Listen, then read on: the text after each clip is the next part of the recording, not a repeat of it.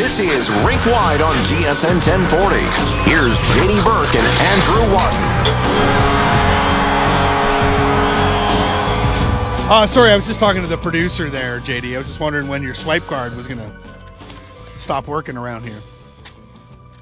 Welcome back to Rink Wide, That hurts, man. Words have show that power. always scores. TSN 1040. Wouldn't stop him from texting me his song requests. Oh yeah, I didn't even. Uh, yeah, what is this? What is this? The Misfits or something? No, What is this? I don't know. The Misfits are. I don't know. Jeez, it's Some obscure something. no, it's Blur. '90s Britpop, Death of a Party. This is a fantastic album. You're always going with those deep cuts, eh? Yeah, Yeah, you like those. yeah. All right. Man of the people, that JD Burke. That's what they call him. Uh, we put out our poll question. We've got it. We asked you, the listener, to break down who you thought your best Canucks, the best name in Canucks history. And it came down to four Byron Bitz, Sheldon Kannegiesser, Caesar, Caesar Maniago, or Lonny Bohonos. I get a feel. I get the feeling that um, our next guest is going to choose the goaltender in Caesar Maniago, but The goalie union is like one of the the strongest labor well, we're unions targets in too. history. We're ex targets. Yeah. You don't play the you don't play the position anymore though. No, no, Yeah. my uh, my left knee. I had tendonitis at 17, and I think that was my cue to stop playing goalie. 27 votes in right now. Lonny Bohonos, Byron Bitz. Are We, we have a write in too. We're lead. Uh, we already did this. Well, Ken no, no, no. If we're going to be a democratic society, no, no, which which no. we you should are. have paid attention, Ken Henderson. I no, see him on right, there. write in votes. I I am No, gonna call no, an we did this already. We already asked No. the people to give me the names. That's why we tallied Think of up. it. Okay, so we were running the Democratic primary, and they're the four front runners, right? We got those, but you're still allowed to put All in right, a write-in. All right, Bernie. Okay. You're allowed to put in a write-in vote. Let's get Woodley into this. Thank you. Thank you, Blake that was Price. directed at you. No, you. That- you. You. I got My show, my show, my show. All right, show. bring Woodley into this conversation. This is going sideways right now. Uh, Woodley, uh, did you hear all of that? Unfortunately, yeah. So you you pick uh, one of these names here: Byron Bitz, Sheldon uh, Kannegiesser, Caesar Maniago, Lonny Bohonos. What would be your favorite? Well, um, first off, the goalie union forces me to choose Caesar. Caesar. Secondly, um, I'm gonna need I'm gonna need a couple Caesars after this Yeah. segment. and Oh, you already had a um, couple. Come on. Canucks PR uh, Stephanie Maniago Yes. is a relative, so you got to go with. Uh, it's a good fight. To, to Wait, pick actually? Yes. You didn't know that? no, I didn't have a And clue. I, I, I wish I had remembered, you know, exactly what the relationship is, but I don't want to miss misspeak. So, but yes, a relative of, of the great Caesar Maniago. So, for all three reasons, I am picking Caesar. And also, I did not realize you were both former tenders of the Twine. So, how the hell did this show get tagged? The show that always scores. If both of you were charged with preventing such things, were you that bad at it? There, there's I a- was yeah, well, really bad, man. There, there's Like, a, there's a I- I reason never- why we're doing this now. Yeah, I never Kevin. made a rep team. Oh, I made I made plenty of rep teams. Yeah, sure, whatever. I did something cool with my life. Um, okay, whatever that is. And now you're here. No, Kevin, that's why we do this now, not that. All right. that's that's precisely believe it. why. All right. Let's let's keep on the targets though. And of course, the the biggest one here in this market would be Jakob Markstrom. Now, with everything that's happening right now, and I know it's hard to speculate where exactly the cap is going to go, but before everything happened here, what were your thoughts in terms of you know maybe a percentage on what the Canucks were going to do and whether they were going to sign Jakob Markstrom? Did you think that it was it was a high percentage, or perhaps that they were looking at things like, mm, let's see how this market plays out? I think it was a high percentage. I, I don't think they, they they were just so upfront about it, right? And they have been throughout, especially Jim Benning, that that was their desire. And um, the question would have been what it was always going to be what it would cost, and whether that would be become prohibitive or or get to the point where you were willing to play that game of chicken and head into the open market. And I've said it many times. This is no slight to Jakob Markstrom. He's their MVP this season, unquestionably in my mind. Um, but this is I mean it was before this it was already going to be just an absolute bonkers game of musical chairs in the goalie fraternity at a time when more and more teams were looking for 1A and 1B options, at a time when some of the top end names were going to hit the market. Like, it's not just Markstrom, um, but it's Braden Holtby, who is having not a great year statistically, um, but still has that pedigree. It's Robin Lehner, who is having another great year statistically. It's core, like it's just it's such a deep list, and all the top one A, one B guys like um, Jaro Halak, Anton Khudobin, Thomas Greiss, all those guys too. Like it was just going to be more goalies than there were positions available, and it never made sense to me to come out of your boots financially or in terms of of length of contract to keep your guy, knowing that it was going to be such a wild market this summer, and so. I still think they would have got there, and I still think they probably will but you know, an already crazy summer for goaltenders is just going to be even you know, even more question marks, just given the uncertainty that we now see in terms of what the cap might look like. Um, do we get to see any of these guys come playoff time? Do they bolster or you know reduce the demand for their services? Like Braden Holtby for the year he's had, he goes on another playoff run um, he you know he jumps to the top of a lot of lists, and those are all you know things that we may or may not yet get to see. Yeah. What are your thoughts on Robin Lehner? I mean, uh, when you look at Jakob Markstrom and his sort of you know slow build to become an elite goaltender in the NHL, Lehner's kind of on the same sort of path as him, and now here he is. Where do you put him in terms of you know Jakob Markstrom and himself? Like, are, are they equal to each other? Do you think one has you know the edge? Well, one's younger, right? But it's not like, much uh, though, right? It's got what? yeah, a a couple, years. years. A yeah. cou- couple years, and a couple years matters here, especially when you talk about what you know, especially if you start talking term and what the end of that term might be. The difference between 34 and 36, if we're talking a six-year deal, you know, can be significant. So it does matter a little bit, and, and I would argue a little bit on on Lehner. Um, they were both, yes, top end prospects out of Sweden. Um, and Markstrom did take a you know a much longer time to sort of reach this status. Lehner had there were there were signs of this for him way earlier, and obviously a lot of people know um, some of the things that got in the way of that in terms of personal life and some of the struggles with with mental health and addiction and all the things that he's documented himself to try and help others. But even amidst that, like right until that final season in Buffalo, when everything sort of came out and everything sort of uh, came to the surface in terms of him not even, you know, lo- no longer being able to perform.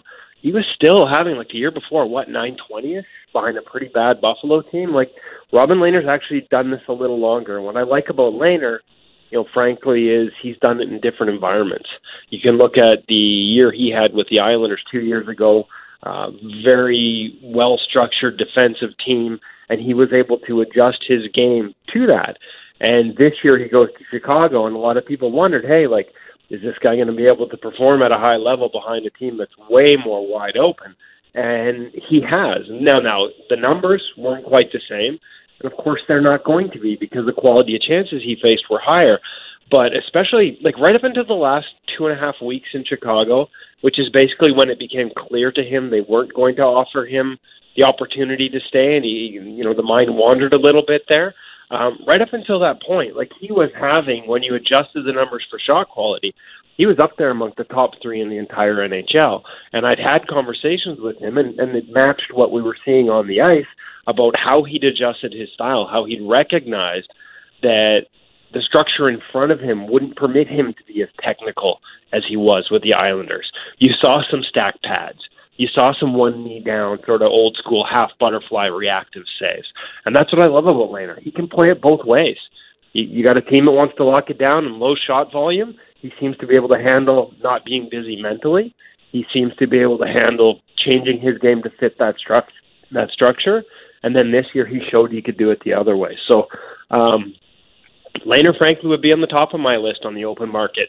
Not necessarily for the Canucks because the way they play and what they have, they already know that Jakob Markstrom fits all that. But if I'm another team worried about who on this list might fit my team, my system, my style, I think Robin Lehner's a guy that's showing he can play it a, a lot of different ways and still be really good. Talking to Kevin Woodley from In Goal Magazine. Hey Kevin, do you think that this this scenario right now with COVID nineteen and the way it's going to affect the salary cap, uh, particularly if there isn't a regular season finale, much less the playoffs, is going to cause a lot of players and agents to look at the market this summer or whenever it comes to be and perhaps take shorter term bets and and does that apply to somebody like Jakob Markstrom? Is this a scenario where look these circumstances are awful nobody enjoys them and and I feel like that doesn't even need to be said but it could benefit the Canucks from a bargaining position standpoint because a lot of players are going to want to wait to see what the cap looks like in 2 3 years from now rather than betting long term based on what they see in front of them Well, if that's the case, and I mean, I can't, honestly, I can't answer whether that's going to be the case or not. I haven't talked to agents in terms of, you know, I mean, there's just so much uncertainty, right? So, but if that is the case, then I think that benefits teams and goal and, and GMs that are looking for goaltending, because at the risk of having my goalie union card pulled, I've, I've said this for years. The one thing I'd avoid is term. Um, it's not just, and that's not because that's not because goalies are unpredictable um, per se. It's not because it's voodoo. Um, I think a lot of that stuff is oversaid. If you really know what you're looking for, you can find fits. Um, it's because the game changes. Like we've seen the game in the past two or three years evolve so much in terms of the way teams attack. Um, a lot of the lateral elements have just increased so dramatically, and there are goalies that had success one way that are struggling to adjust to an attack that you know three years ago they had no problems, and now all of a sudden everything coming at them is different. And these are guys that you would have bet the farm on a cou- you know just a couple of years ago. I think Matt Murray's a prime example.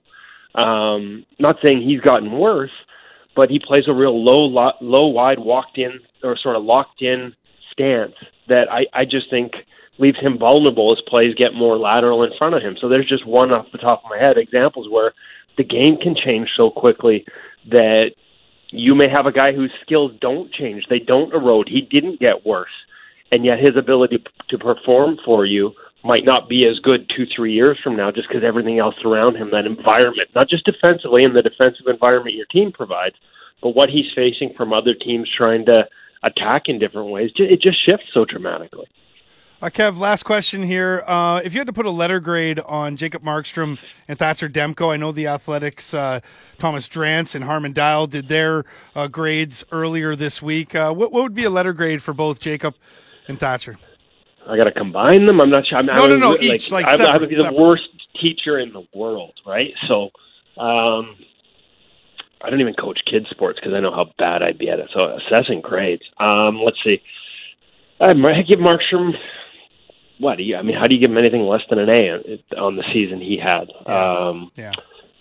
and and and you know Demko again. I, I hadn't read that article. Apologies to those guys. I, I normally read all their stuff all the time. I Must have missed it. Um, I'm a subscriber to the Athletic, so plug there. but I, I don't know what the game. Like I'd give, I'd still give Demko really good grades for this season. I think that there was going to be a learning curve. I've seen some elements in his game that I like. Uh, that did change over the off season and, and continue to evolve this season. There are still some more to be worked on, but um, you know, for the most part, I, I'd probably put him in the B category. Right? Yeah. It wasn't perfect. It wasn't always smooth, but um, his situation was different, and there were different challenges for him. And I think for the most part, he rose to them. Well, Kevin, you were perfect. You were smooth. Thank you for joining us as always, and uh, we'll be reaching out again. I, my pleasure, guys. I apologize for the vacuum in the background. It seems the one time my teen daughter has actually decided to clean something would be as soon as I went on the air. I, I'm a little shocked here. I didn't even notice I didn't it, notice man, either, like, but that's awesome. Thanks, Kev. Take care, bud. Take care, guys. Yeah, that's Cheers. Kevin Woodley, uh, in Goal Magazine, goalie guru. he is like so sharp. You He's know, so most of the time, like I was joking, I was saying to Jason when uh, he was saying a lot of people say it's voodoo, and I was like, it is. But I'm just joking. Like, if you have a knowledge base like Kevin Woodley has, like, put him in my front office in charge of every Right? every goaltending decision. Right? You know, Yeah. seems obvious. The thing with Kev too is that I've come to find out is that he, he wasn't. It's not like he was like groomed and played the position all his life. Like he picked it up later on. Yeah, like I think he. What, what's his story? I think like he was 30 when he came around to the position or something.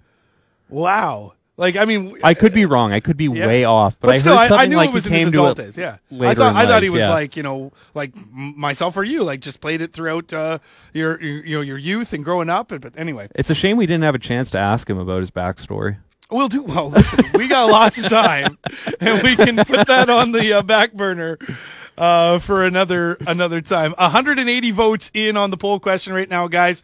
Who has the best name in Canucks history? I want to remind you that we put this out last week, earlier in the week. So we asked you to give us your top names. Then we took all of them, This tallied them up, race.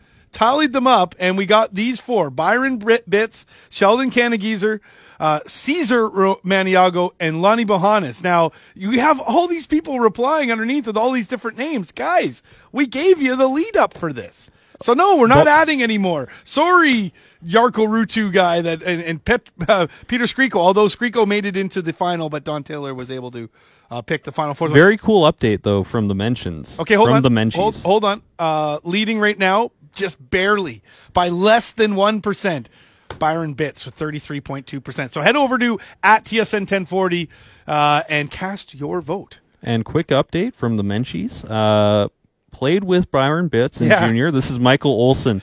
We called him Big Worm. What's up, Big Worm? Yeah, and I mean, I'm- Big Perm. I mean, Big Worm. Let's just you gotta not- get that. You gotta let's just that. not interrogate that and and go to break and come back with a bang and manifesto. If you don't come back with a clip from Friday after this, Friday's Big Worm, right? I don't know. On the other side, we'll figure it out. It's Rink Wide. It's a show that always scores. TSN ten forty.